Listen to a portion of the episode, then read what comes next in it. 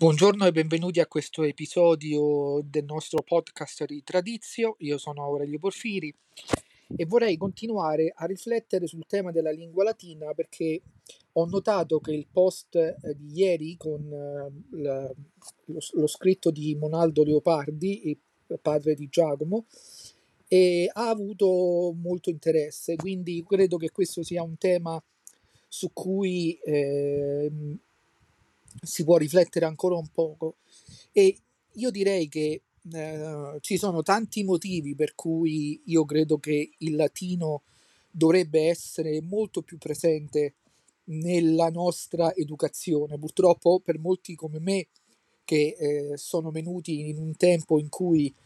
eh, il latino è stato tolto da, da, da molte eh, scuole e noi ci siamo trovati, diciamo così, a subire eh, quello che è stato deciso per noi, che però ci ha sicuramente limitato tantissimo. Eh, poi certamente ehm, per quello che mi riguarda ho eh, praticato molto il latino per, per via della musica sacra, eh, l'ho, l'ho, cantato e ricantato, però ehm, eh, eh, non, molti eh, della mia generazione che magari non hanno fatto il liceo classico non hanno avuto la possibilità di avere eh, istruzione in questa lingua che invece è così importante. Poi, eh, ripeto, è una delle lingue insieme al greco su cui si fonda la nostra eh, civiltà, quindi se noi vogliamo conoscere chi siamo,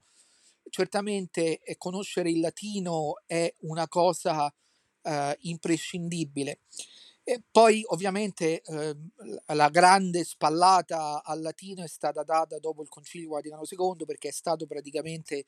eliminato dalla liturgia in quasi tutte le chiese,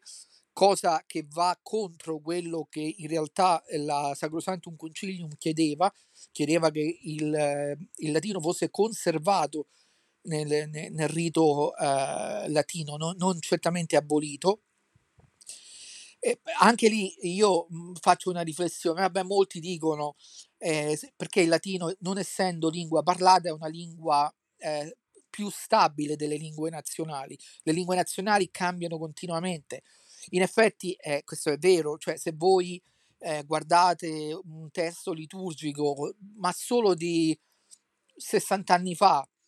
e vedete che già il linguaggio è cambiato, cioè non è più quel linguaggio, il linguaggio cambia continuamente, quindi ehm, insomma costringe a, continue, a continui ritocchi dei testi liturgici, anche eh, i canti per esempio che uscirono dopo il Concilio Vaticano II o intorno a quella data, sono canti che eh, pur se ancora usati, però ovviamente il testo risente della, della, della, lingua anche poetica del tempo, no? Eh, non so, a te Signor leviamo i cuori, a te Signor noi li doniamo.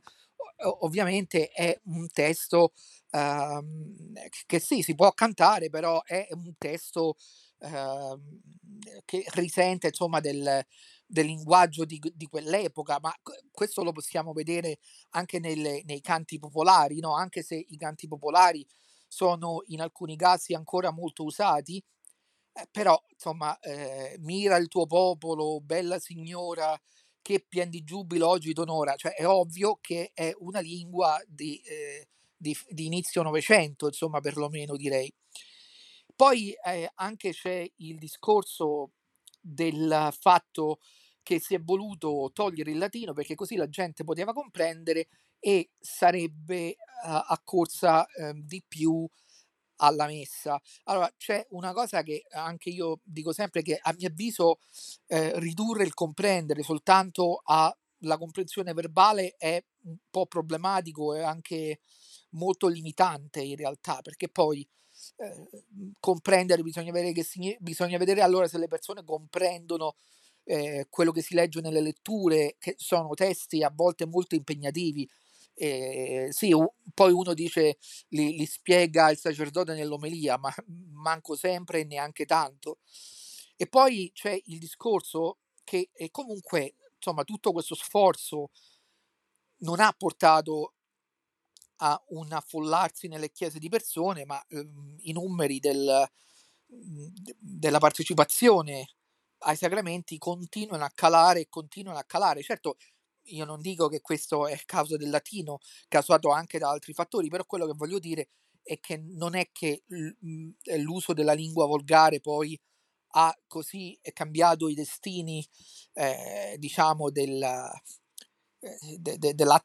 della, partecipazione alle liturgie. Quindi io credo che il discorso sulla lingua latina è un discorso che andrebbe fatto senza fanatismi,